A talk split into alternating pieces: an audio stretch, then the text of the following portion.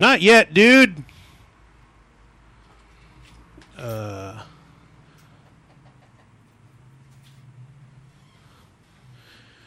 Okay, it's Radio Mysterioso here for, what is it today, the 30th? I think so. Yeah, the 30th of March, and we got a guest here. But first, the intro from the beginning.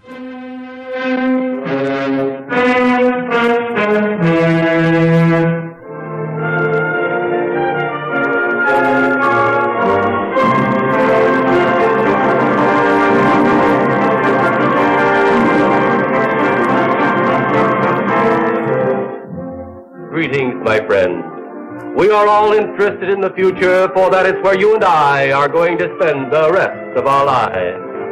And remember, my friend, future events such as these will affect you in the future. You are interested in the unknown, the mysterious, the unexplainable. That is why you are here. And now, for the first time, we are bringing to you the full story of what happened on that fateful day. We are giving you all the evidence based only on the secret testimony of the miserable souls who survived this terrifying ordeal. The incidents, the places. My friend, we cannot keep this a secret any longer. Let us punish the guilty. Let us reward the innocent. My friend, can your heart stand the shocking fact about Radio Mysterioso? Okay. All right. As promised, over the last couple of weeks, we've got Joe Oesterle here, who's a writer and a comedian. Yeah, funny guy. He's the only guy I know that actually had to partially, or at least wholly pay his rent and feed his face by being funny. I've done that, yes. Yeah, you got to hold the microphone closer. Okay. Is that working? Tell me. That one? Hello. Ah, it's mic 2. Okay, you never know. We label these and then people replug them in different places. Joe is also co-author of Weird California and also Weird Vegas and Weird Las Vegas and Nevada, yeah. And I'm currently working on Weird Hollywood. That's right. Yeah. So of course I got jealous and pissed off when I found out he was doing that, but he's the one that asked first, so I have no reason to say anything. Yeah. Yeah. So so I'm sort of helping him out with that. He's got great stories about that he tells me constantly. However, tonight I wanted to have Joe on because one of my interests, apart from all this esoteric UFO, paranormal, Loch Ness monster, Bigfoot stuff, is humor, comedy, and things like that. What's funny? What makes things funny? What place does humor have in society? All these big fat questions. And Joe has brought along a bunch of MP3s. I made some today. I don't think there's going to be too much crossover. But, Joe, why don't you tell us what... And I know you were writing for online version of National Lampoon for a while. Worked for National Lampoon, both online and some of the magazine stuff, some of the book stuff. Contributed to some stuff that will never be a movie, but that's probably just as well, considering the movies they do. You probably have to put this in front of you. Oops, it didn't sound bad. Yeah, either that or I'll get you... let me see if this other thing's... Yeah, a little. You notice how I'm talking right like this? You almost have to feel like if you get too close, you'll get germs from the other people that were using the microphone. Oh, excellent. That gives perfect sound. All right. Well, and it's not, we don't have those big arm things that come out like they had at a couple radio stations I did interviews with you, and I'm sure you've done yourself. Yeah. But yeah, I interrupted you while you were talking about some of the stuff you were doing. No, it's okay. I worked for the Lampoon for about 4 years, and now I've been doing books, the weird books, and I also do some. I still do some writing for myself and some animation. I'm also a cartoonist, and I do some animation. And if you want to check my stuff out, it's joeartistwriter.com, and there's some pretty funny stuff. There's bonus stories from both California, Weird California, Weird Vegas that didn't make it, And there's some animations that I've done, Lampoon and post-Lampoon, that you might enjoy. Well, excellent. Maybe I should do that. I thought everything I wrote was their property, and I couldn't do anything with it. Well, you're not making money off that. You're just promoting yourself. Oh, yeah, but yes, yeah, right. I have it on my website, and I have some of the stories that were in the book and some of the stories that I thought were very fun and funny but didn't make it. There's a great story. Yeah. Yeah, that's better. That didn't make the Vegas book. An excellent story. Speaking of comedy, Buddy Hackett. Right. Buddy Hackett's like 1962, I'm thinking. And I don't remember if it was the Sands. It's probably not the Sands, but for some reason the Sands is sticking in my head. Maybe it was the Aladdin. Might as well or whatever. Be. Yeah, sure. 1962. Buddy Hackett's contract in 1962, aside from being paid, some ridiculous amount, 1962 money was probably $10,000 a night. But Buddy Hackett was contractually obligated to, and this is legalese, receive oral gratification from the showgirl of his choice before and after each set. Not before and after each show or each day, but set. Before and after each set. Now, I got to tell you, 1962 Buddy Hackett was not a pleasant-looking man. But if I were a showgirl at the time, I think every time Buddy said, "Who wants to go first?" I would raise my hand because I don't want to follow a girl after Buddy's done his set and sweated Buddy's ball sweat in his polyester pants. I don't need to lick that up. So I would always be volunteering to suck Buddy first. You saw this contract? Yeah, I actually did. I didn't see the original. I saw a copy of it. Right, okay. But, you could probably Google it, too. I mean, that's how I found it originally. Yeah. But then I went to Vegas, and some guy showed it to me. What were you doing Googling Buddy Hackett's oral gratification? It's just something I do, Greg. Oh, okay. Please. We all have our things, and that's one of mine. Is there something you want? Because I'll tell you what I've got on here, and then you tell me. Derek and Clive, Steve Martin, just because that was part of my... I've been listening to comedy records since I was probably 8 years old. Yeah, I love Steve Martin. Yeah. I got a little Steve Martin. Did you read his autobiography? Born Standing Up. Excellent. Yeah. Excellent book. I read it in about 3 hours. Yeah, exactly. It's a real quick read. Screamed right through it. And it's a great book. I really enjoyed it. But it's weird that people now probably don't even know that Steve Martin. I mean, there are people born after 1983 that didn't realize Steve Martin. Steve Martin was the very first concert I ever went to. My parents took me at the Garden State Arts Center, and I got to see Steve Martin doing his wild and crazy guy thing with the white tuxedo and the arrow through his head and all that stuff.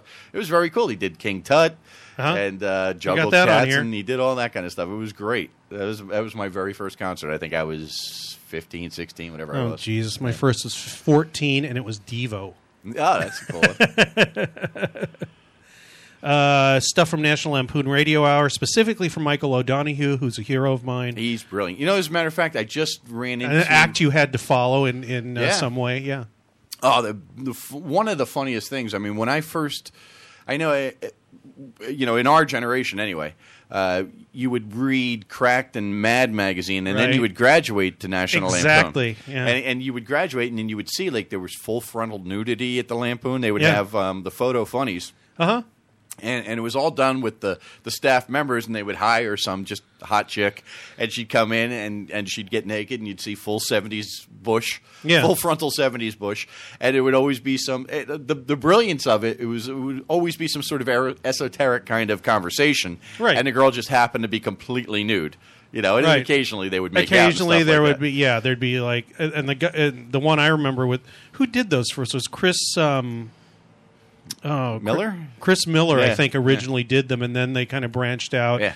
And then Chris Miller started doing the underwear for the deaf stuff with Michael O'Donoghue. O'Donoghue, the very first recollection I have of National Lampoon, I was reading the letters to the editor, which I just thought were the funniest thing anyway. You go right to them. Right. And there was this whole thing. You remember the story of the lady and the tiger? Yes. And I remember the letter, too. Oh, God, it was the greatest. Because there's a whole story, and I remember having to read it in about fourth grade. And there's this whole thing about this guy was found guilty of a crime. I don't remember it very well, except that I do remember he was given a choice. He was put in a room, and there were two doors. Behind door number one, behind one of the doors was a beautiful woman who he was able to have sex with and marry and live happily for the rest of his life. And behind the other door was a man-eating tiger. And so you go through the man's trial, and you go through what he did and his trial, and now they put him in there, and then they say, and now choose the lady or the tiger, and the story actually ends there. But right. in the Lampoon letters to the editor, they actually pick it up. So you hear the man, you hear the you're reading, and it says, "So I chose door number 2, and out pounced this ferocious man-eating tiger, and we fucked like crazy. We fucked for hours. We fucked, she tongued my balls and did and all this thing. And then at the very end, it says." Oh, by the way, did I forget to mention? I'm also a tiger. Yeah. So it was that was like I really remember that thinking that was great. And then I also remember O'Donohue's Winston Churchill. Do you remember this? Yes. Oh, brilliant stuff.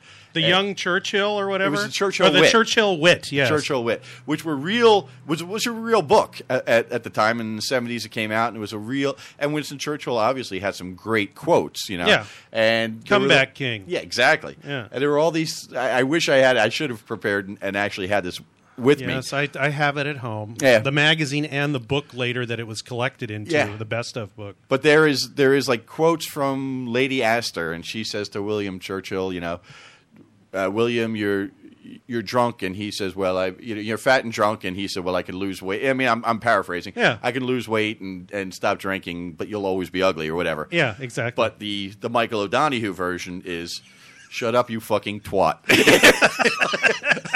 It's just really, it was just like just an exercise in vulgarity. I love that kind of stuff. It was highbrow, lowbrow. That's the beauty of the Lampoon. I thought. Yeah, exactly. You take the highbrow, and then you take a very large knife and slice right through it. Yeah, it wasn't. I mean, a fart joke is a fart joke, but if it's Aristotle farting, suddenly. Yeah, or Walt Whitman or something. Yeah, exactly. They're always dealing with the Walt Whitman. Do you have any? You know what? Since we're talking about Michael O'Donohue, remember the first? No, it wasn't the first National Lampoon. I mean, the first Saturday Night Live. Although the first one was the Wolverines. I want to feed your fingertips to the Wolverines. I just spoke to Margot Kidder, who told me that she lived with Michael O'Donohue for a number of years. Oh, really? Well, I asked her to do the weird. No wonder she went nuts. I asked her to do Weird Hollywood for me. I met her at an autograph signing thing. And she said, "Oh, I don't know if I want to do that." And I said, "Really? Margot Kidder's not weird enough for Weird Hollywood?" And she laughed a little bit, and she said, "No, but I really love she knew I worked at the Lampoon. I really loved the Lampoon, and she lived with Michael O'Donohue for a number of years." Oh, that's what happened to her.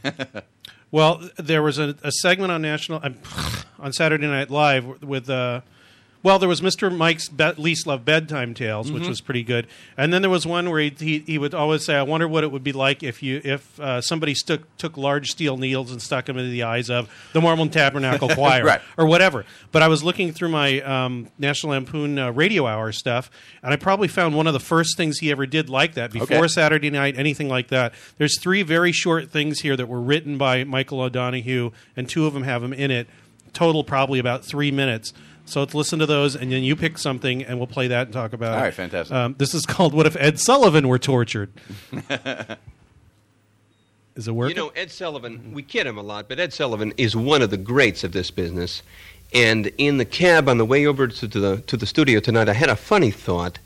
What if Ed Sullivan were tortured? And when I say tortured, what I mean is what if steel needles, say 6 inches long, were plunged into Ed's eyes?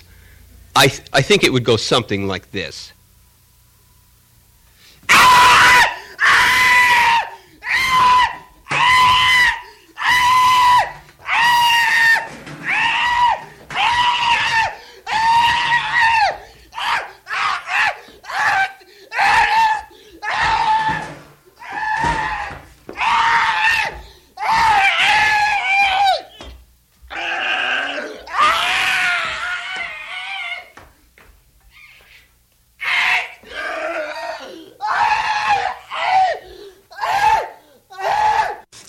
Words.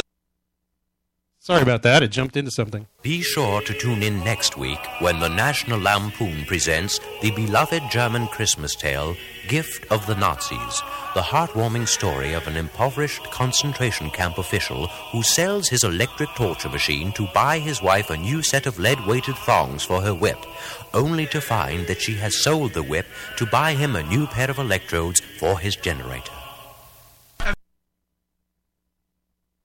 And that brings us to request time here on the National Lampoon Radio Hour.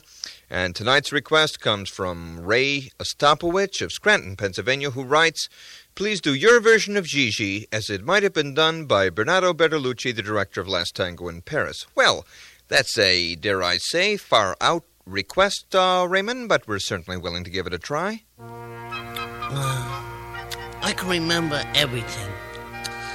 Everything as if it was yesterday. You used three fingers. Oh, no, just two. Am I getting old? Oh, no, not you. Ah, yes. I remember it well. It was a play. It was a dance. I dropped my name. You dropped your pants. Ah, yes. I remember it well. There was something about dog vomit. Pig vomit, I recall. That I said I would eat. Oh, Jean. Oh, Paul. It warms my heart to know that you remember still the way you do. Ah, yes. I remember. Our children. Our children. Our children will remember.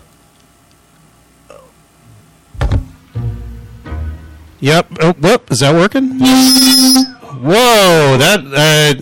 So for everybody who's deaf right now, I apologize. Anyway, we were saying that's pure O'Donoghue having what that was and having Belushi / Marlon Brando shot at the end. And I told Joe here that since that was some Lampoon stuff, he'd had some other National Lampoon stuff he wanted to share with us. The magazine kind of... kept going, and then they kind of branched out. And actually, I read in the Radio Hour CD thing that I have that they actually took O'Donoghue and gave him this Radio Hour project to get him out of everybody's hair because he was driving everyone nuts. That doesn't surprise me. I didn't know that, but that doesn't surprise me. There we go. Yeah, he it was apparently really hard to get along with. Did you ever read the biography of O'Donoghue? You know what?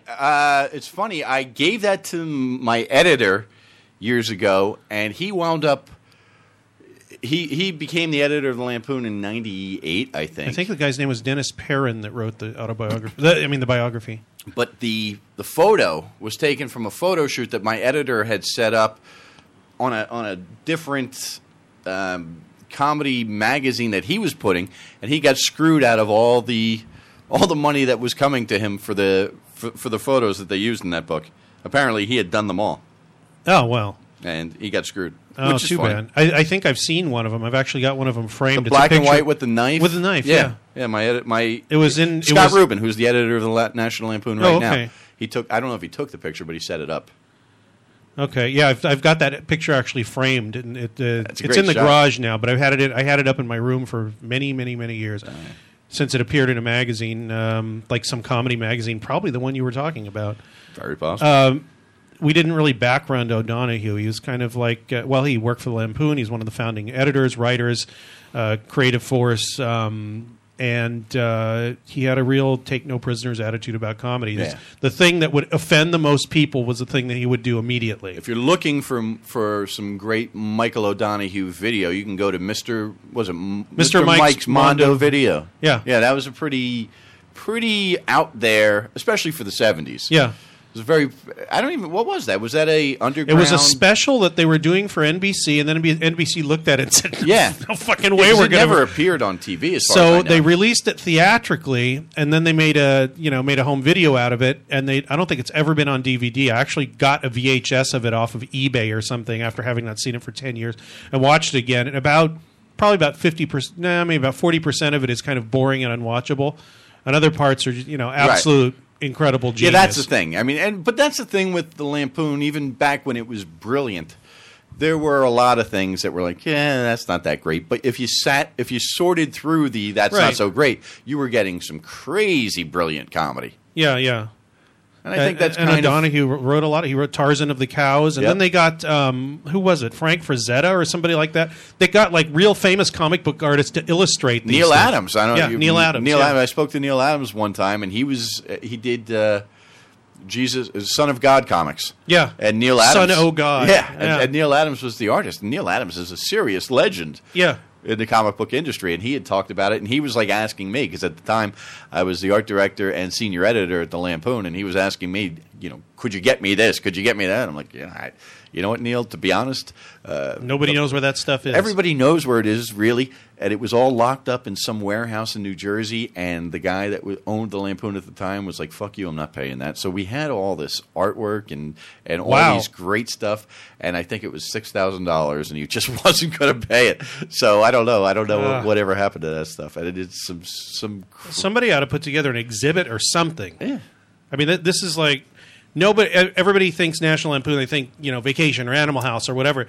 And if they're a little bit hip, they think about the people that made that jump into Saturday Night Live, like John Belushi and Gilda Radner, and I'm not sure if Lorraine Newman, but a lot of those people were. An LA person. Yeah, a lot of those. She was from the Improv. Right. I mean, the what's it called? Groundlings. Groundlings, exactly. Groundlings.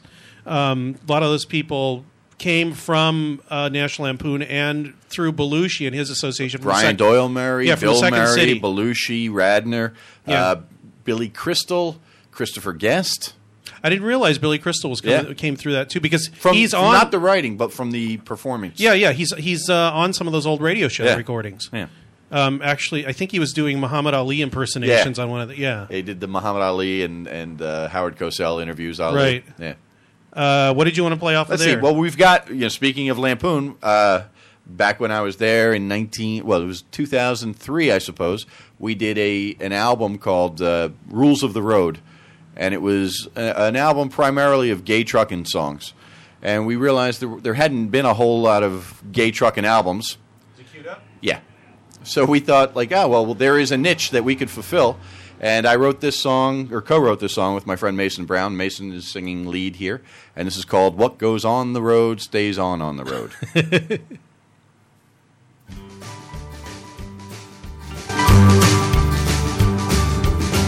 I'm out there driving on the highway of life. Nobody beside me but some pictures of my wife. And I get lonely. I get lonely. I see a rest stop ahead. I've taken comfort there. Put in the Pet Shop Boys and let the music blare, and I'm still lonely. But not for long. Here comes a young man. I can see he's pretty thin. Tap taps upon the window, and I tell him, come on in. I'm an experienced man. There's so much he needs to know, and I teach him the rules of the road. What goes on the road stays on the road. Come rest your 5 o'clock shadow next to mine. What goes on the road stays on the road. This thing never happened. You'd best keep that in mind.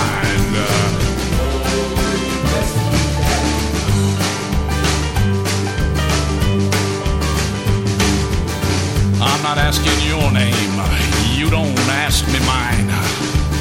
No need for complications, or we'll get along just fine. I think I'll call you Doris.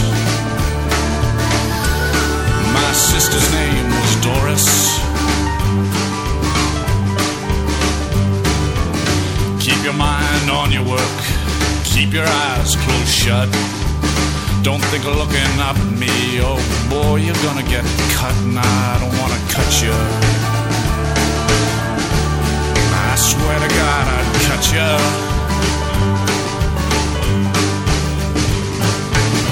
But now the time has come when we must say goodbye. Here's a Kleenex, dry those pretty eyes. I've got some loose change, go get yourself a Coke, and remember the rules of the road. What goes on the road?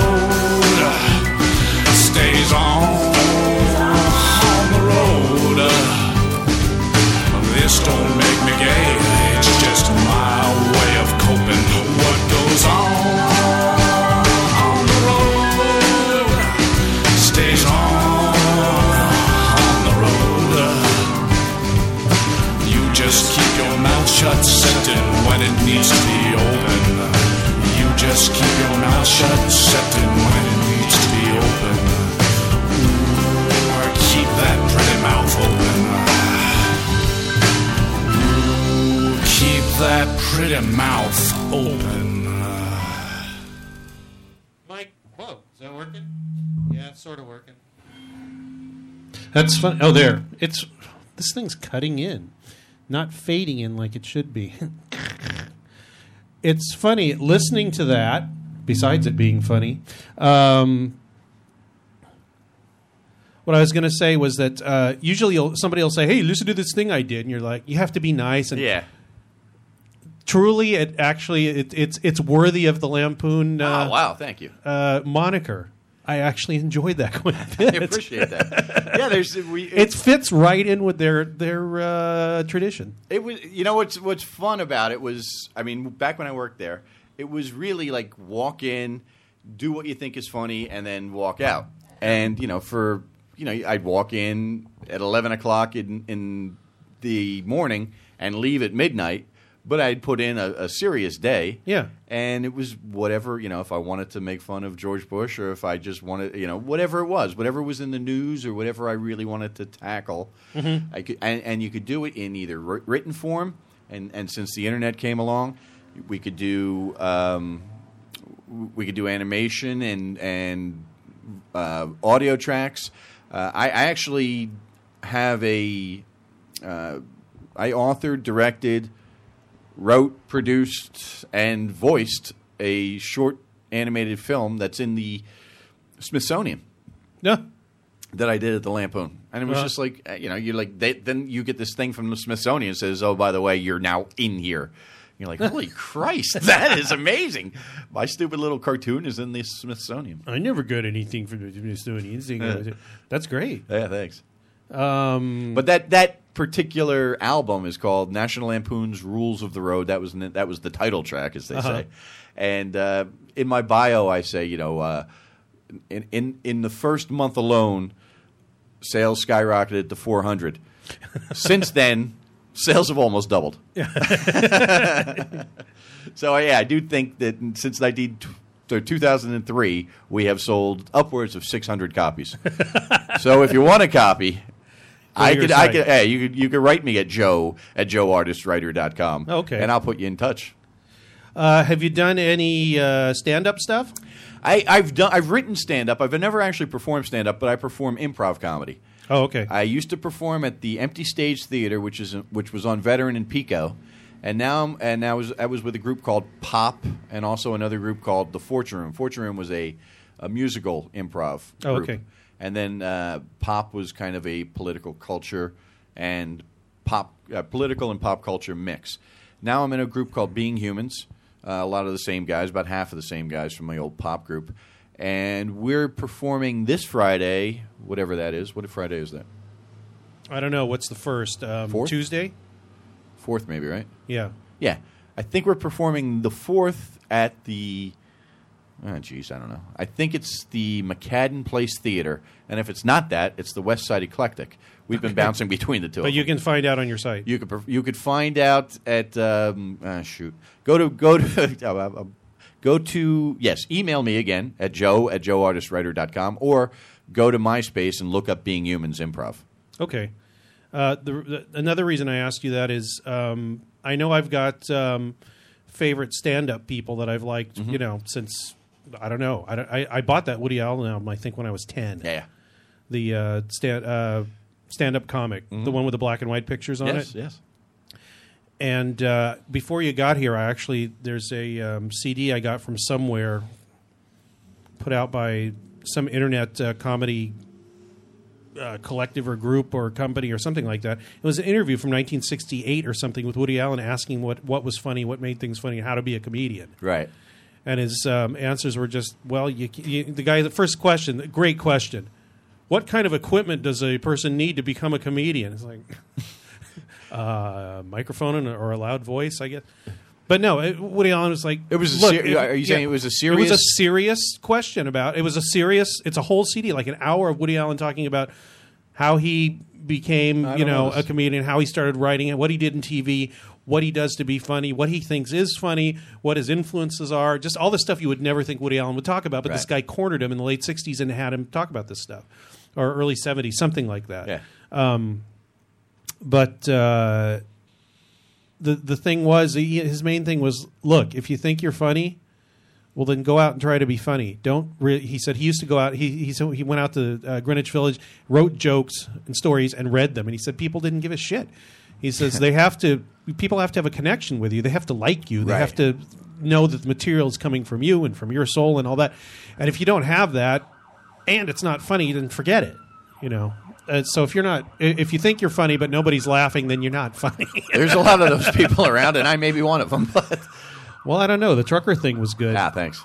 But I've got one track off that album, which many people have heard. I don't think I've played it on this one. It's that the Lost Generation thing. Okay. Which is a highbrow. It's just like the Lampoon thing. It's a little bit more gentle, but you've heard this one about the punching in the mouth. Yes. Yes. So we'll listen to that, and we'll be back here with Joe Oesterle. Oh, yeah, that was the advice thing I played before. Let's see if this is coming in. I mentioned before that I was in Europe.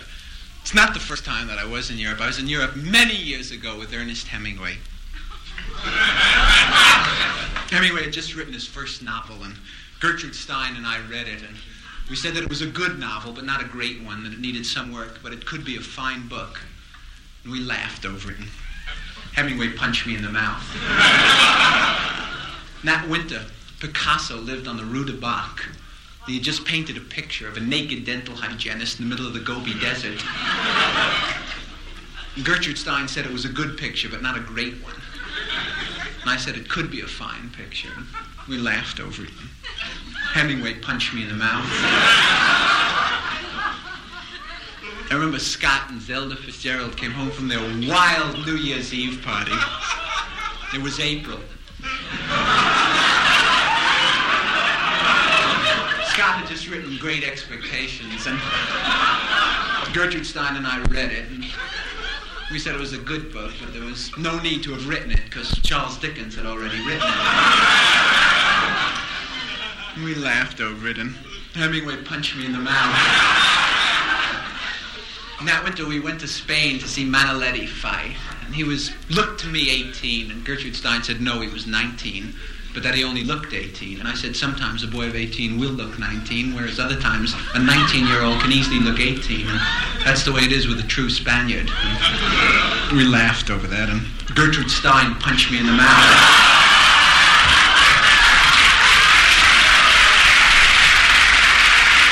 Yeah, so that's a real like hipster, highbrow, mid-60s kind of... vibe and groove, and still very good and very funny, and taking something that's something that's in the realm of whatever intellectuals and I don't know, I guess bringing it down a peg. Or yes, absolutely. I mean, there is something very funny about being in on the joke, and then and you do feel kind of intellectually superior. If you can, get those cultural references. I know who Gertrude Stein is, yeah. And then if you want to go to my something I brought, it was kind of the converse, but Bob and Ray. Find it.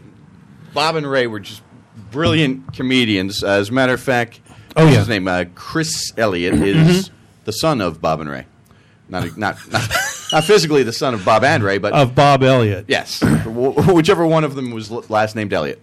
And I think it was Bob. Yeah, and these guys are just brilliant. So I want to play a little of there, and it's kind of the antithesis of that. This is just everyday kind of funny stuff, right? But it's just brilliant stuff. So if you would play this, okay. This is a surprise time for me because I haven't had an opportunity to meet and talk with our next guest.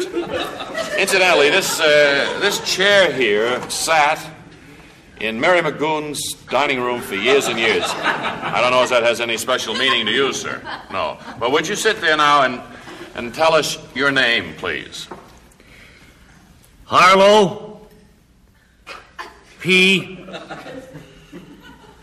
Whitcomb. And where are you from? From Glens Falls, New York. New York. And what do you do? I am the president and recording secretary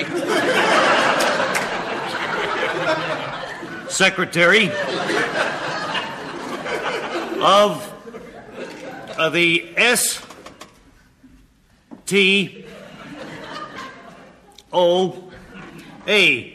What does that stand for? Slow Talkers of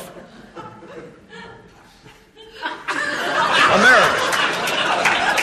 We believe in speaking slowly, in forming your words and thoughts, our ideas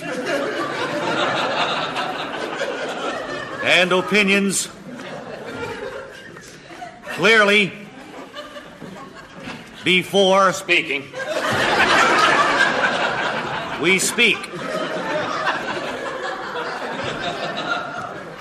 We are here in New York City, in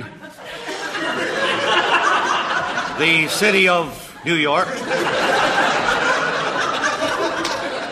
attending a convention.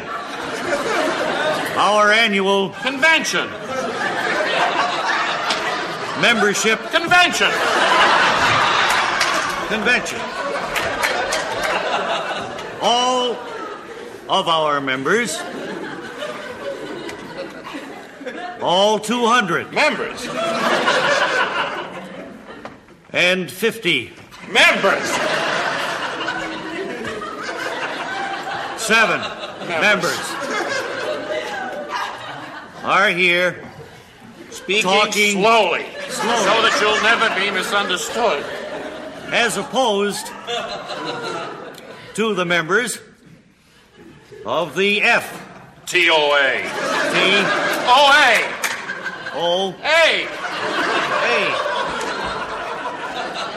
The Fast Talkers of America. Talkers of America. Our credo is to speak slowly. Goes something like this. Would you lower the curtain, please? We give you a nervous wreck. No, I've never heard that one before. That's a great one, and that's just a very nice. I mean, you've really got to. You've got to want to enjoy the comedy for this, because it's a build. It's a nice gradual build, and then when it builds, it really is. I mean, you can really just lose it in this stuff. Right. But those guys were brilliant. I remember I grew up on the East Coast, and I do remember there was a commercial. They did a number of commercials in the 70s, radio commercials, right? And there was a man who was like. I'm here with the world's most modest man. And he goes, oh, I wouldn't say most modest. It's just like, it's so fucking brilliant. Yeah. And he goes, and we're here at his home. Well, my modest home. It was just, but I mean, I'm with the world's most modest man. Yeah. Well, not the most modest. I love that. It's perfect. It's, and you know what? I can't think of anybody else that operates like that. However, when we were playing that, I told you that I realized that they used that idea, sort of the same idea, for a couple of Monty Python sketches. Yeah, which ones are you talking about? Oh, there was a guy who was a film director, I think. Okay, and he. Oh, no, it wasn't the film director. He was interviewing a film director, but he spoke so slowly. The director kept like jumping in, and it's like they were watching clips of some film that he had just completed, right? And it's like just clips of some stock film of Romans coming in and invading or something. But, you know, the whole time he's speaking like... Well, Python is brilliant, and I mean, and seriously brilliant. And they do a similar, not exactly to Lampoon, but they love to show how smart they were.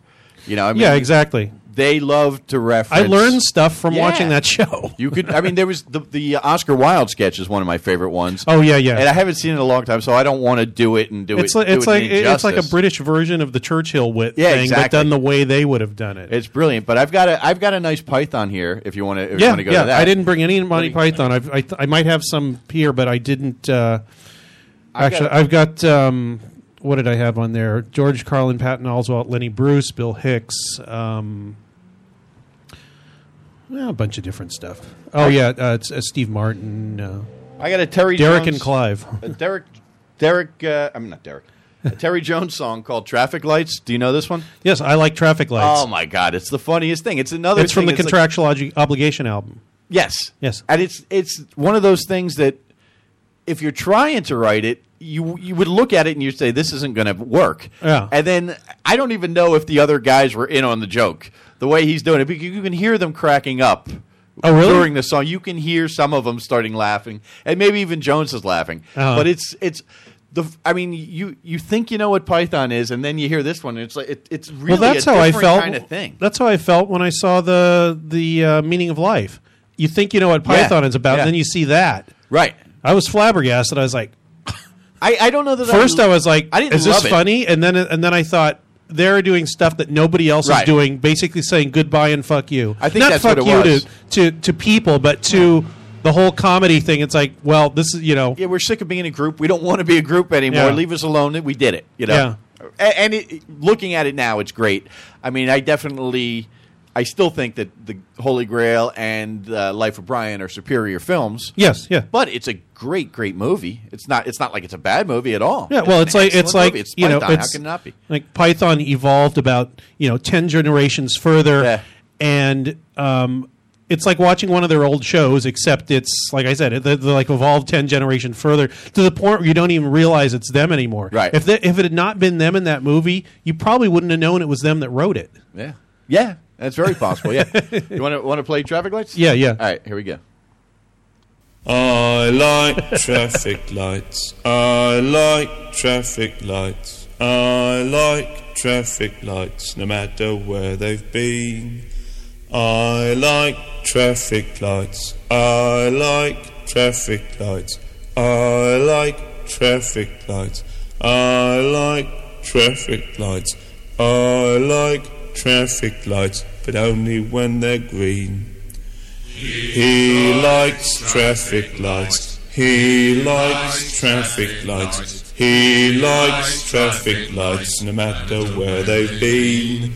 He likes traffic lights. He likes traffic lights. He likes traffic lights, but only when they're green. I like traffic lights. I like traffic lights. I like traffic lights. That is what I said. I like traffic lights. I like traffic lights. I like traffic lights, but not when they are red. He likes traffic lights. He likes traffic lights. That is what he said. He likes traffic lights. He likes traffic lights. He likes traffic lights. He likes traffic lights. He likes traffic lights, but not when they are red. I like traffic lights. I like traffic lights. I like traffic lights, although my name's not Bamba. I like traffic lights. I like traffic lights. I like traffic lights. Oh God. I love that one. And it's similar to the Bob and Ray, like we were just talking about. It's similar to the Bob and Ray where there's the whole misdirection. They get you thinking that here's the joke's going to be right over here to your right, and suddenly it's three blocks down on your left. And it's just a really nice misdirection, which I love that particular bit because it's so stupid. But if you're in the right frame of mind, it can make you laugh for 5 minutes. Yeah, It's this old thing about if you explain something, it's not funny anymore. Right. And it's a weird thing about comedy and good writing. That's not even comedy. Is that if you start explaining what's going on there, you've completely taken the aha moment there, or having your train of thought tripped up, which is what starts the laughter, is just not going to work. Well, comedy is all about surprise. You cannot expect the joke. I just did an animated thing on my website, and I wrote a joke in my sleep. I've never written a set punch joke before in my life.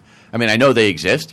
Guys walk into a bar, and this is what happens. Exactly. And I wrote one, and I thought it was so fucking funny. I remember I remember exactly where I was. Lampoon used to fuck with those all the time. Yeah, but I actually wrote a real one. I mean, I didn't take it the other way like the Lampoon does. Right. I mean, I actually wrote a set punch. And I was like, wow, that feels. I wrote it in my sleep. I actually dreamt it. I remember. Not that it means anything, but I happened to be in Paris at the time, and I woke up laughing, and my girlfriend, was like, "Why are you laughing in your sleep?" I'm like, "I think I just wrote a very funny joke." So here we go. I haven't told it in a while, but I'm going to try and tell this joke. And it was just a joke that came to me in my sleep. Three guys are sitting in a bar. There is a who was there? Kangaroo. An Englishman, a Texan, and an Italian. Yeah. All right. And they're all bragging about their sons. So the Englishman, he goes, "Well, my son, of course, he's very wealthy, very successful man. He graduated in the top 10 at Oxford, and he now forgive this. I didn't realize I was going to do this, but my son, he graduated top 10 in Oxford, and he now owns. He now is the president of the world's largest oil company." And the Texan goes, "Well, that's very nice. My son, he graduated top 5 at Texas A&M, and he owns the world's largest oil company, and he makes $15 million." I forgot to say that the Englishman. This is not good when you're scratched. Can we? This is all. No, wait. Stop. Let me do it again. All right. The Englishman says, "Hey, my son, he Now suddenly I'm John Lennon. My son, he graduated top 10 in Oxford. He is president of the world's largest oil company, and he makes $10 million a year. All right. The Texan. Well, my son, he graduated top 5 at Texas A&M, and he's the president of the world's largest oil company, and he makes $15 million. And the Italian guy is like, my son has a dark and a thick, hairy pubic bush. And when he's erect, his penis, it's over 5.5 inches long. And the English guy and the Texan guy, they're looking at each other and like, "And your point is?" And he goes, "My son, he's only 3 years old." That's a lot funnier if I tell it straight and I haven't been drinking, which I have been. But it's a funny joke. But it was like I actually wrote that in my sleep, and I thought, okay, I'm going to animate that one day, and I did animate it, and it's on my website.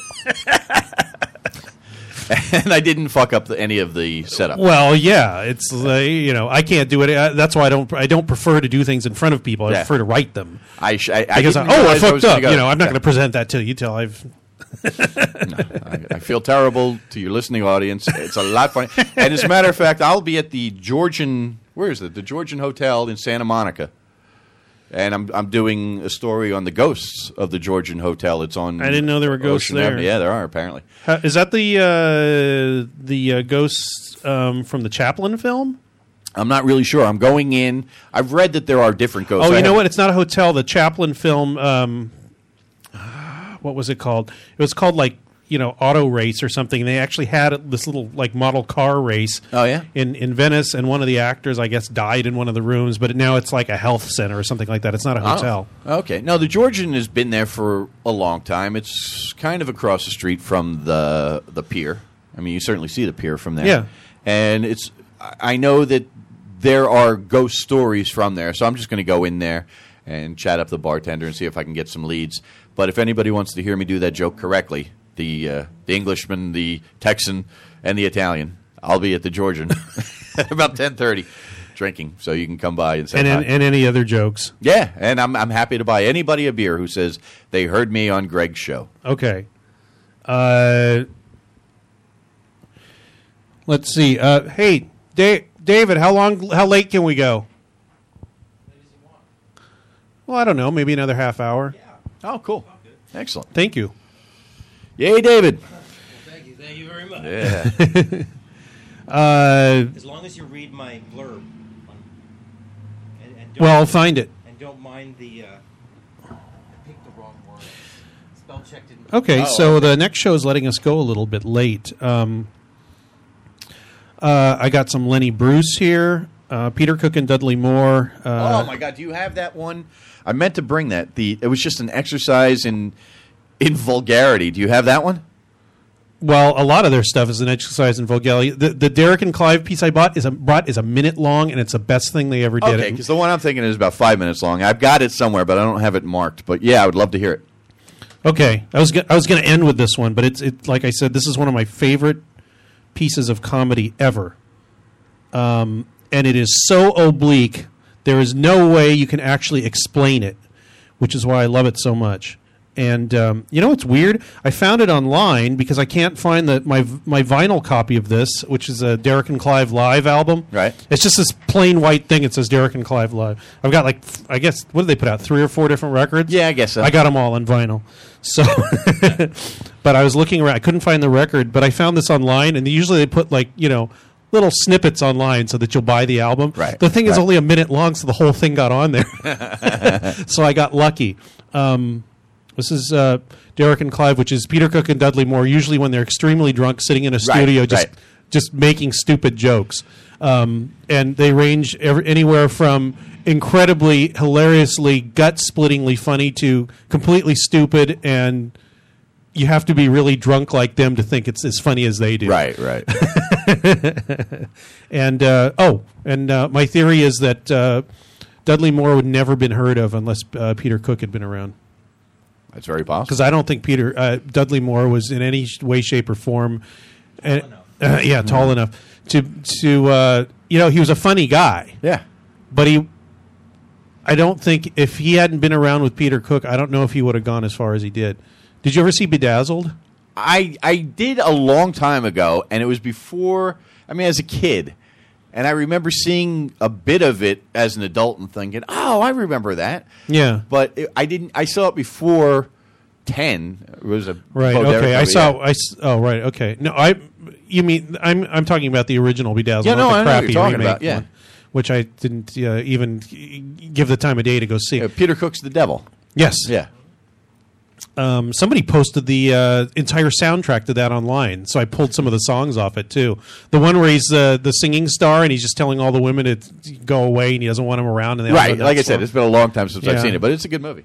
But yeah, and you can, Peter Cook wrote the movie, Dudley Moore did the music for it, and it works perfectly together. They worked perfectly together, but like I said, I think Peter Cook was the brains behind the operation and the funny guy, and he's the one that ended up, poor and drunk and dying, They're both dead now, aren't they? Yes. Yeah. Yes. Dudley Moore, I think, got MS or something. He got some degenerative disease. Right.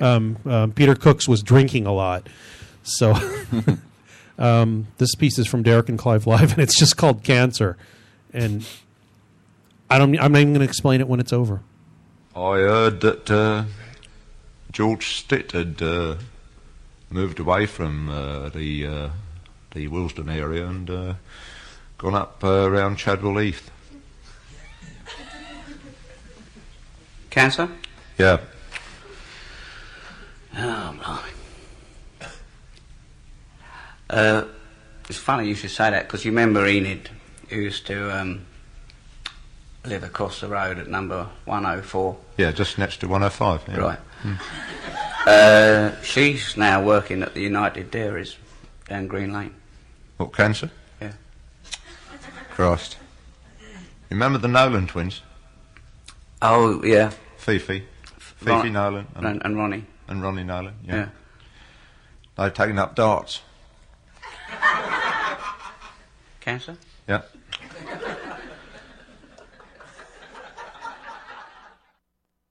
And there's this pause. I didn't get all of it, but there's this pause for about 2 or 3 seconds, and then people start screaming with laughter. Yeah.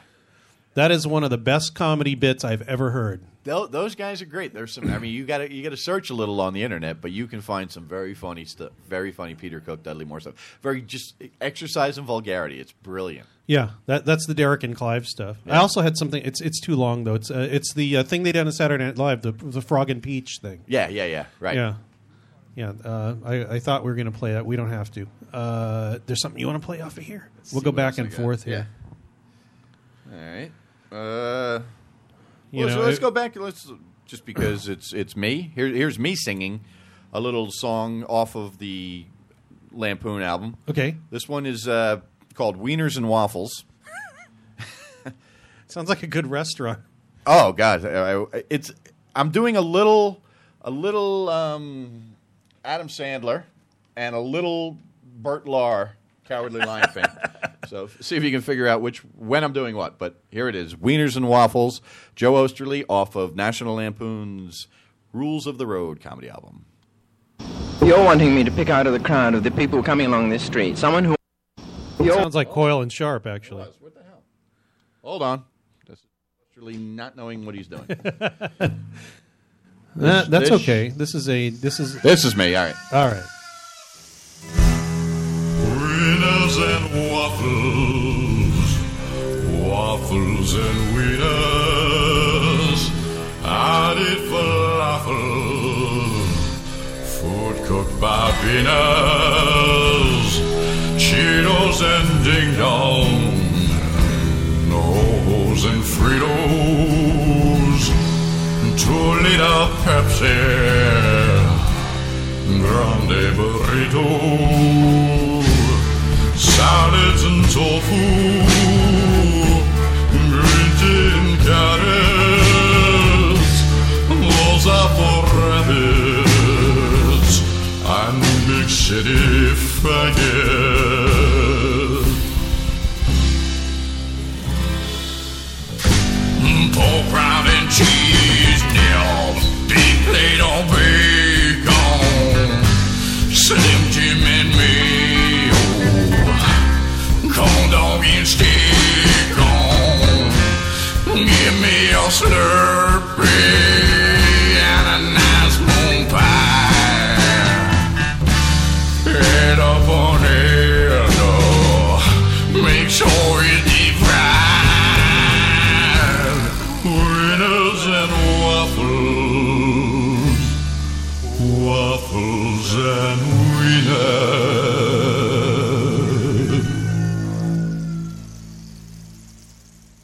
Once again, I don't have to say, "Ooh, it's nice," because you're a friend of mine and I know you. That actually was good and funny and shows what you can do with a lot of echo on your voice.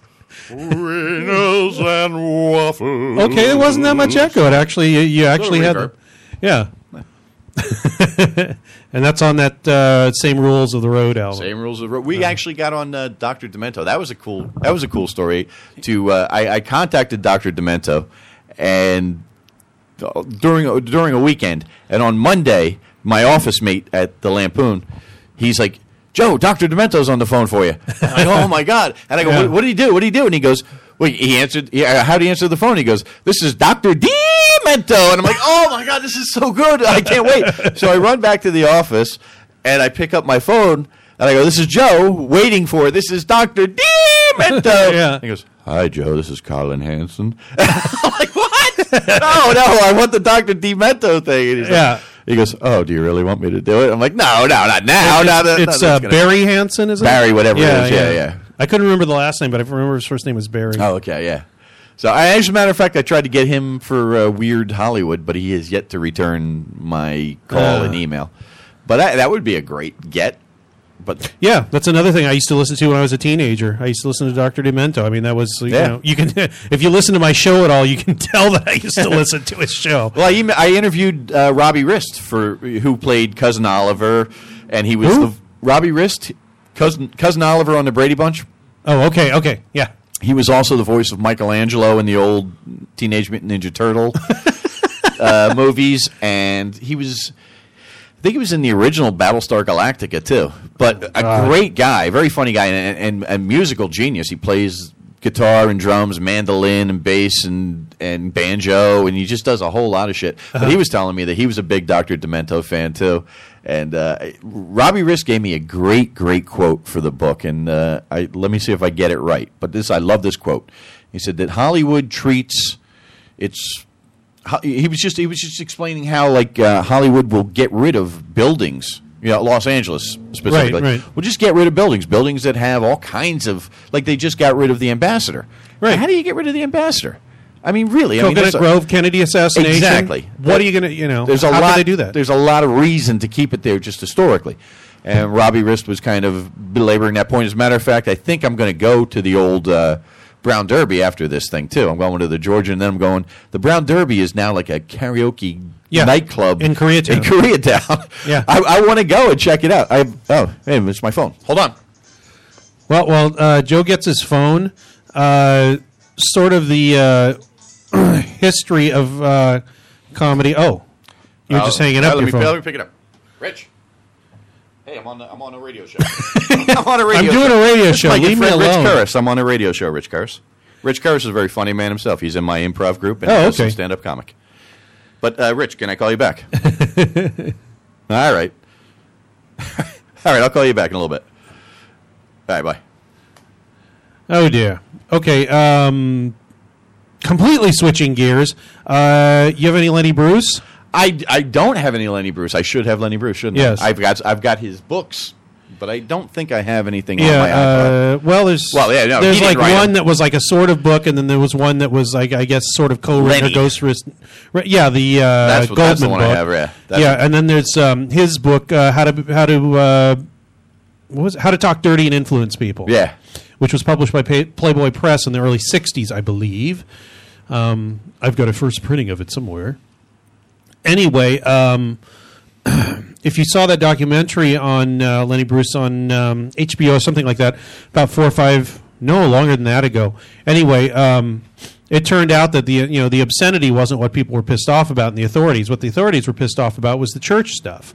Right. So they got him shut down because of he offended Catholics, Catholic judges, Catholic cops, Catholic, whatever. Are you synced up to something? Because I've got a great religious bit right here, George Carlin's religion. Oh, okay. Let's play the Lenny Bruce one, which is short. It's 2.5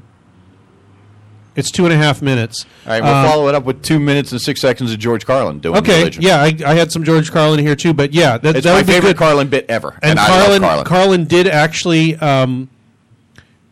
He got busted, I think, at a club at the same time Lenny Bruce was, and he rode in the paddy wagon with him. Oh, is that right? Yeah, he tells a story about that I've heard him tell somewhere. I can't remember.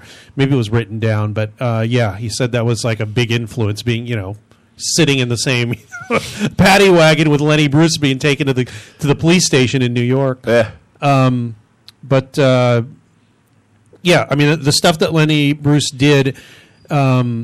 You wouldn't hear, I guess somebody else would have done it, but you wouldn't be hearing Bill Hicks or who was the guy that came out from Texas with him? The guy that died, the other guy that died, Sam Kinison. Any of those people, I'm absolutely certain, and a lot of comics back this up. I'm not a comic, but that Lenny was he went in and laid the tracks for that. Well, there's certainly Lenny, Mort Saul, George Carlin, and Richard Pryor. And Richard Pryor. All those guys actually were those guys came time. After Lenny Bruce, right. But they're all influenced by him, and they all stood on his shoulders and went forward. Yeah, you're right. I guess Mort Saul wasn't a contemporary. Well, Mort Saul actually kind of was. All right.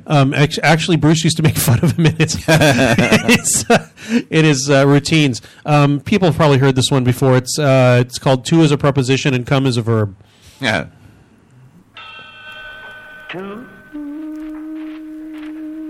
is a preposition. Come is a verb. To is a preposition. Come is a verb. To is a preposition. Come is a verb. The verb intransitive. To come. To come. I've heard these two words my whole adult life, and as a kid when I thought I was sleeping. To come. to come. It's been like a big drum solo. Did you come? Did you come good? Did you come good? Did you come good? Did you come good? Did you come good? Did you come good? Did you come good? Did you come good? Wrecked with our teeth, I come better with you, sweetheart, than anyone in the whole goddamn world. Everybody came so good. Ernie came so good because I love you. Pretty came so good. I come better with you, sweetheart, than anyone in the whole world. Everything came so good, so good. But don't come in me. Don't come in me. Don't come in me, me. Don't come in me. Don't come in me. Don't come in me, don't come in me. I can't come.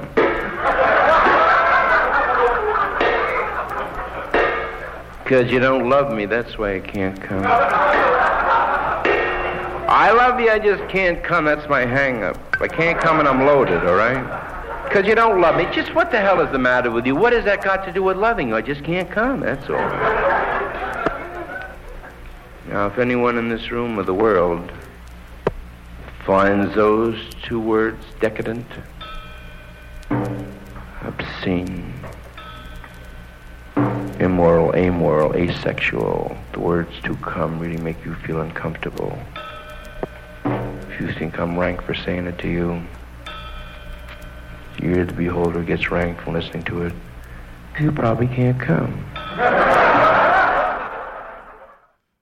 Yeah, incredible stuff from Lenny. We were just talking about the different comedians at the time, one of them being Von Meter, who made a whole career of making fun of the Kennedys in a bunch of those, I think they're called First Family albums. They tried to do it. Did he do it with the LBJ? Did he do that LBJ Ranch album? I don't remember. That's very possible he did because he needed something after the Kennedys died. Yeah, and I was telling Joe the anecdote about Lenny Bruce is that he had to go on stage at night on November 22nd of 1963, either that night or the next night.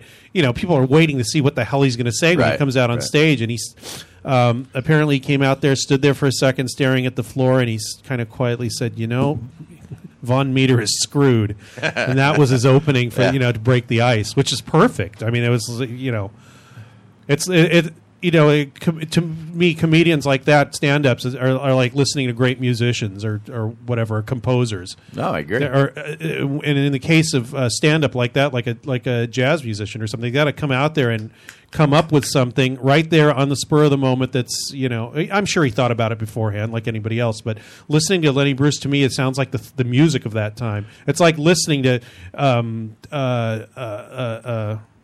Charlie Parker or something like that, except the guy is doing it with words and the guy is, you know, talking. And that's one thing very important about comedy that I wanted to mention or talk about is that it's there for the same reason a court jester was there in the king's court, you know, in the Middle Ages or whatever. Well, another guy like that. To tell the truth in the guise of a joke, to get people, especially the king, to realize what was going on. Yeah. Everybody laughs about it, but then at some point maybe he realizes it's a problem. He has to do something about it. Another guy like that who came from roughly the same era and is still around is George Carlin.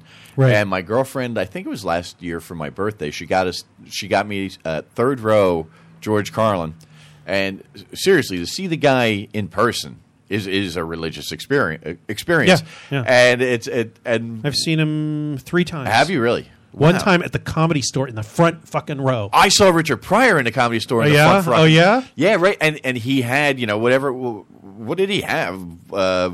He had MS or something. Yeah, he had MS. I remember seeing him, like, and it was, I do remember, like, being there, and there was some guy up there, and he was actually not too bad, you know, but it was like a Tuesday night. Yeah. And some guy gets up there, and he'd been doing some impersonations, and you know, he would turn his back, you know, he'd take the microphone, turn his back to the audience, and say, now, Jack Nicholson's walking in, and Ed McMahon's walking. He was doing all the easy impressions. Right, right. But he was still funny. And then he goes, you know, some guy walks up to the stage and hands him a piece of paper He goes, ladies and gentlemen, we are really, really honored tonight to have a special guest, Mr. Richard Pryor.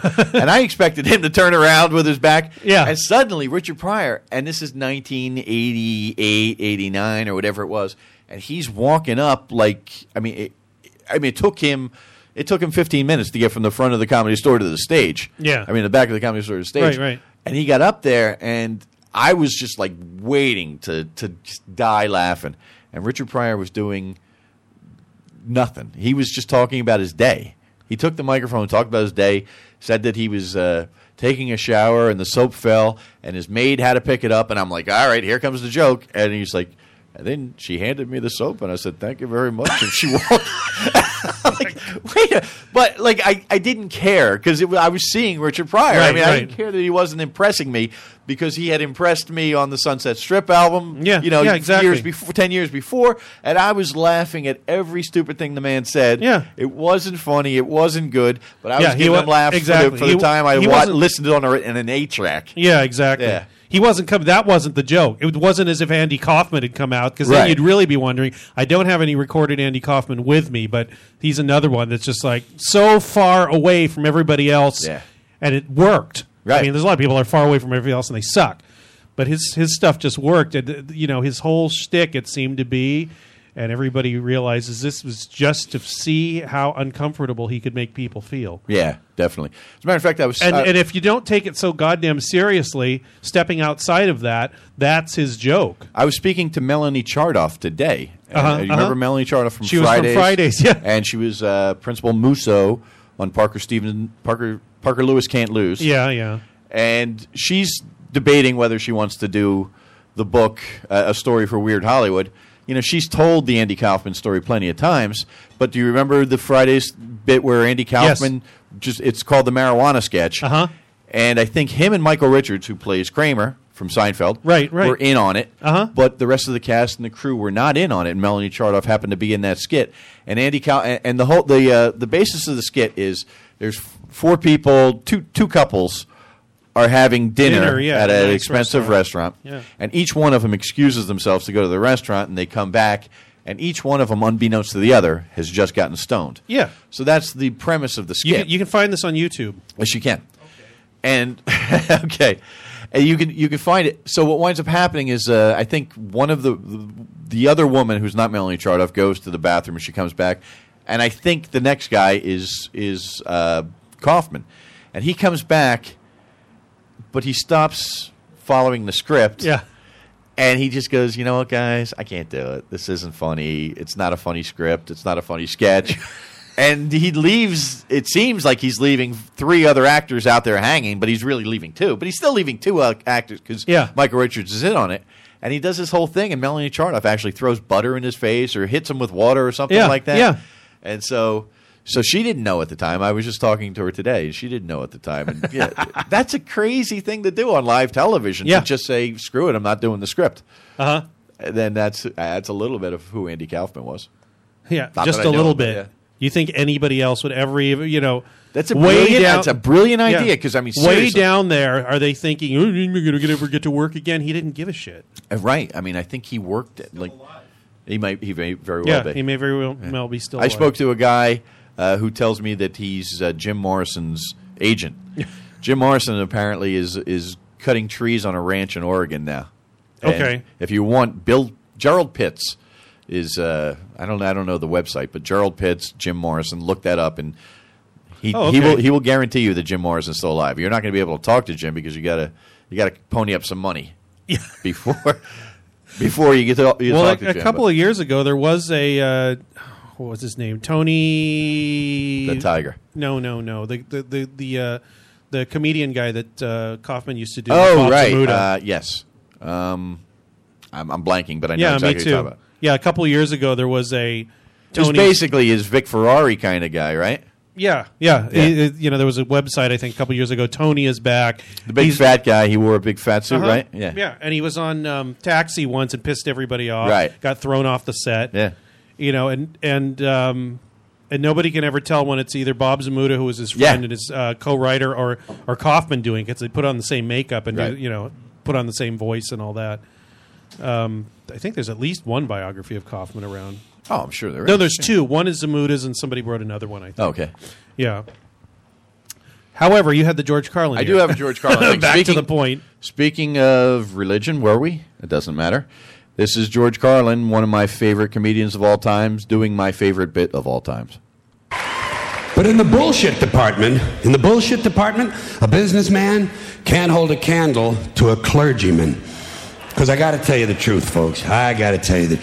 When it comes to bullshit, big-time, major league bullshit, you have to stand in awe. In awe of the all-time champion of false promises and exaggerated claims, religion. No contest. No contest.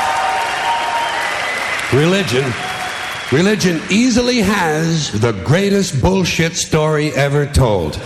Think about it. Religion has actually convinced people that there's an invisible man living in the sky who watches everything you do every minute of every day.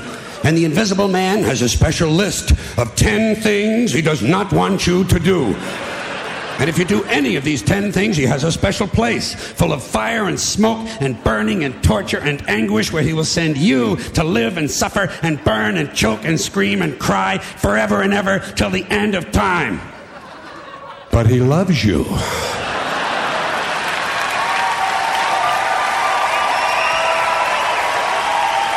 He loves you. He loves you, and he needs money. He always needs money. He's all-powerful, all-perfect, all-knowing, and all-wise. Somehow, just can't handle money. Religion takes in billions of dollars. They pay no taxes, and they always need a little more. Now, you talk about a good bullshit story. Holy shit. But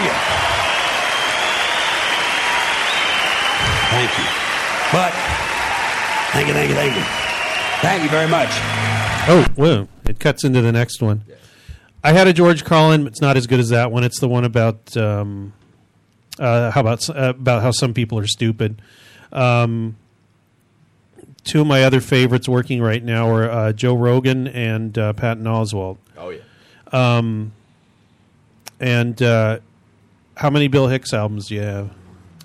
I've got Arizona Bay, Restless. Uh-huh. That may be it, but I... You don't have Rant in E minor? I may. It's very possible I do. I know I've heard it. That's the best one. And the best track off that one... Can I play that one while you search? Oh, yeah, go ahead. Or are you about to play some? No. I got to yank the lead off of his iPod. We're kind of doing a tag team iPod here. This is the best thing Bill Hicks ever did. When he did Rant in E minor, he realized that he had pancreatic cancer, and I think at that point he didn't know if he was going to live or die, and he probably just said, screw it, I don't care what people think. I'm going to say whatever I want.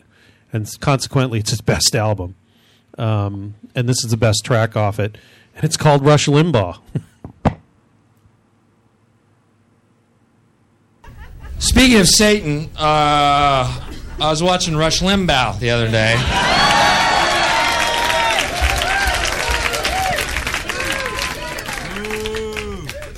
Rush Limbaugh reminds you of one of those gay guys who likes to lay in a tub while other men pee on him. Am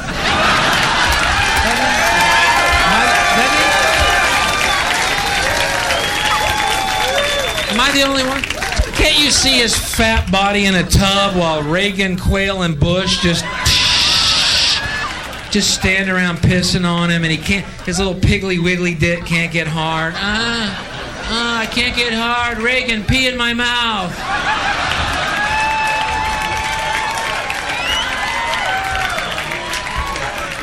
Well, how's that, Rush? Still can't get hard, so they call in Barbara Bush. She takes her pearls off, puts them up his ass, then squats over him, undoes her girdle. Her wrinkled, flaccid labia unfolds halfway down to her knees like some ballless scrotum.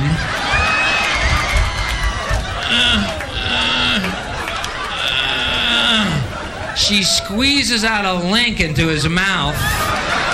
Finally, his dick gets half hard. Oh! A little clear bubble forms on the end with a maggot inside. The maggot pops the bubble and runs off and joins a pro-life group somewhere.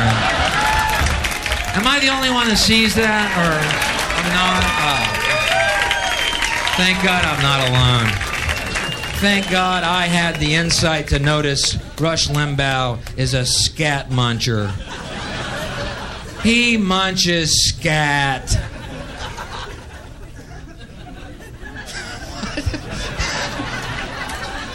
Jesus, Bill.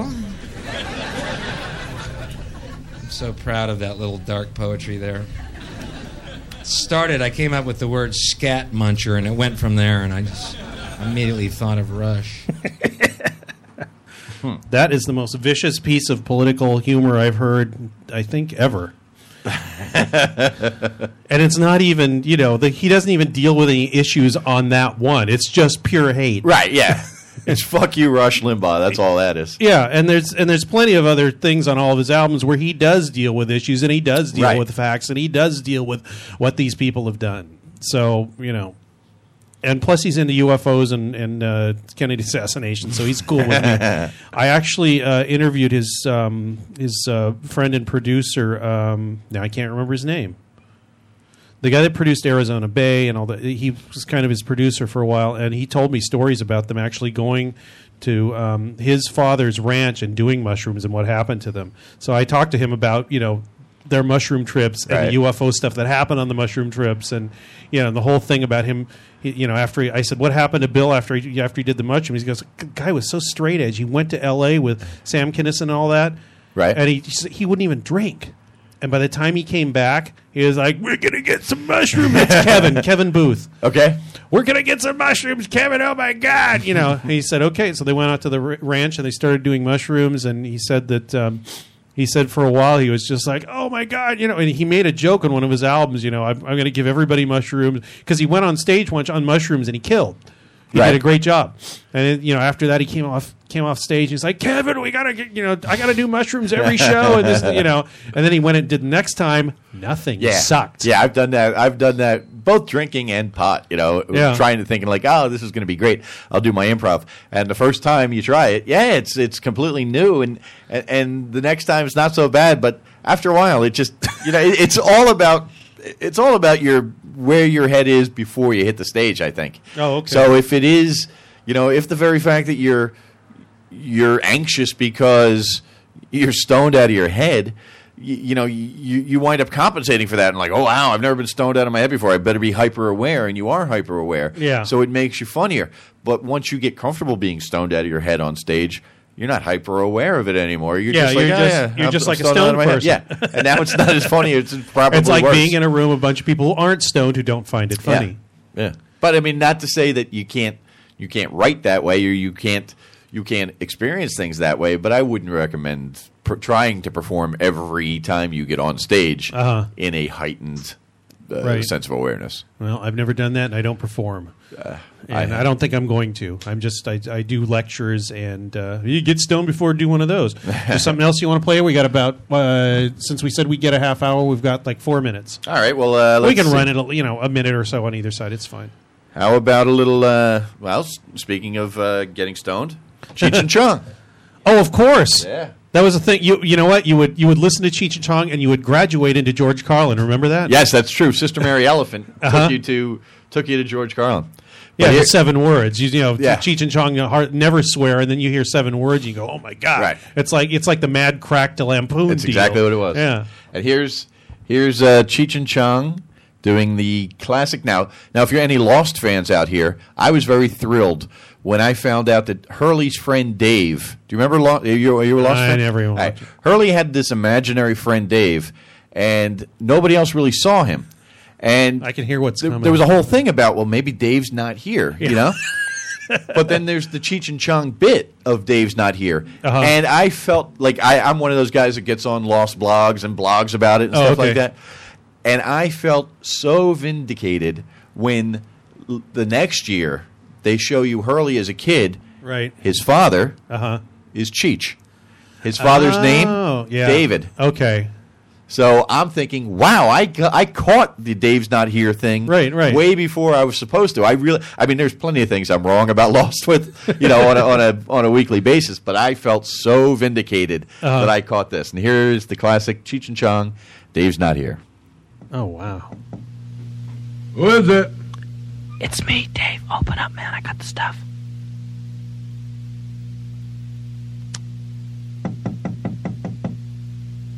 Who is it? It's me, Dave, man. Open up. I got the stuff. Who?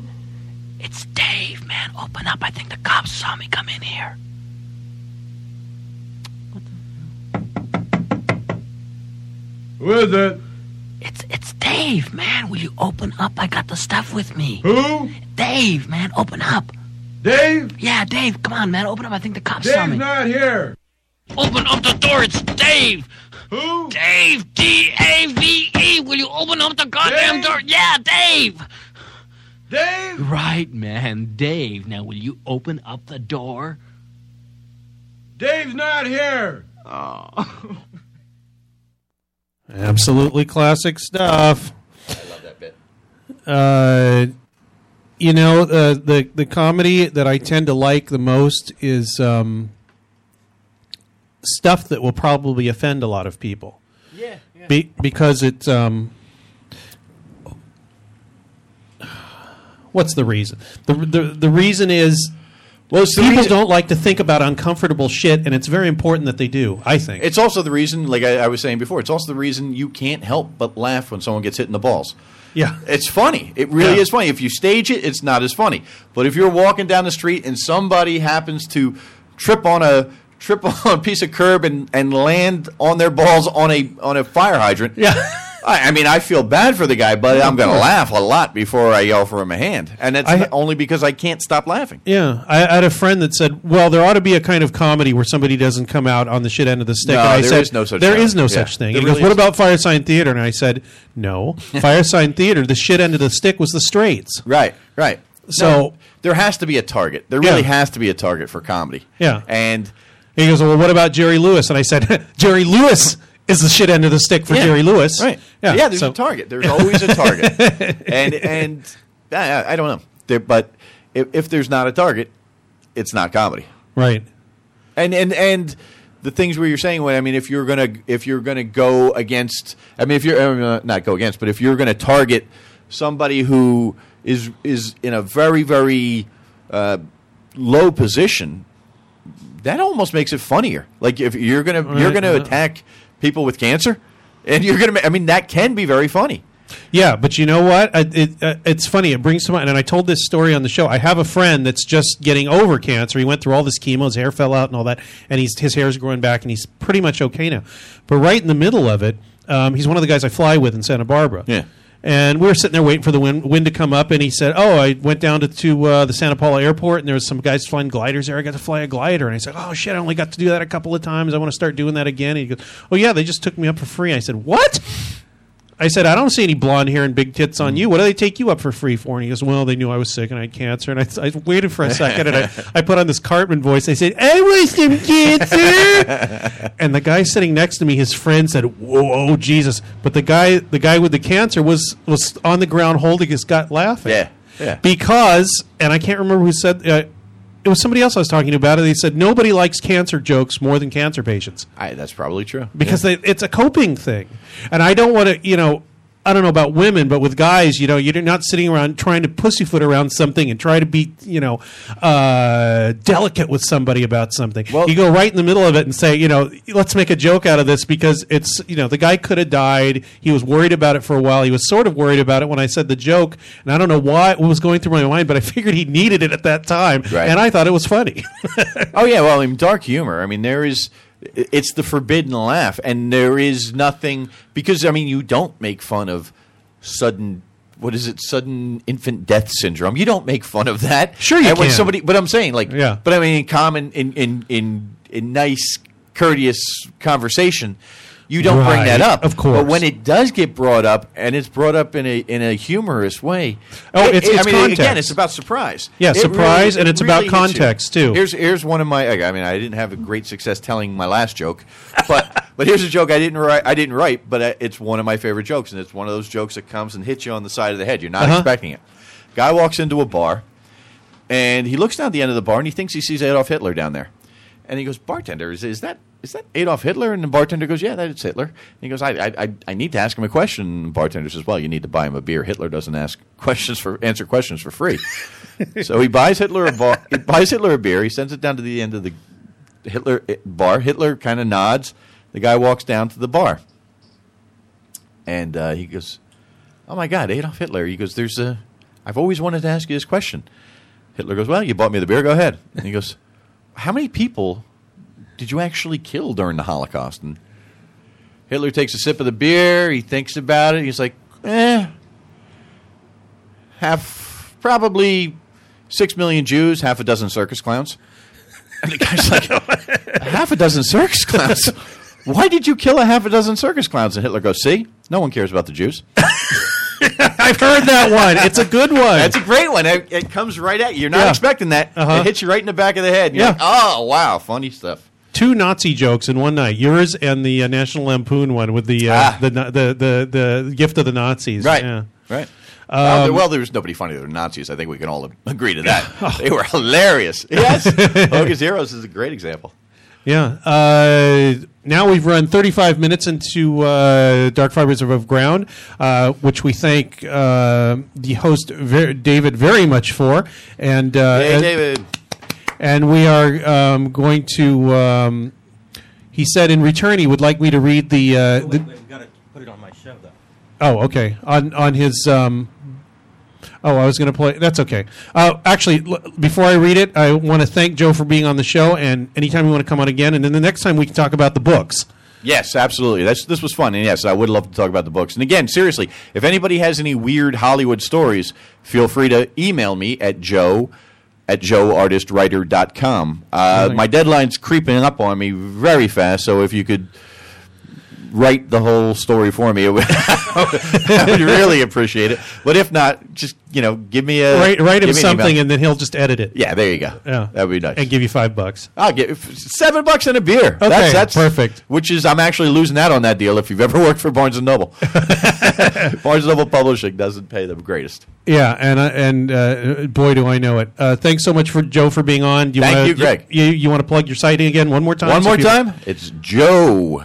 artistwriter.com, and that's Joe, J-O-E, artist, A-R, whatever, and then writer. People can spell. But some people think I'm saying writer, but which makes no sense. I mean, why would I say writer if I'm an artist? I'm not an artist writer. I'm an artist writer. Yes. But I understand, so I was trying to spell the whole thing out. Writers in the stone?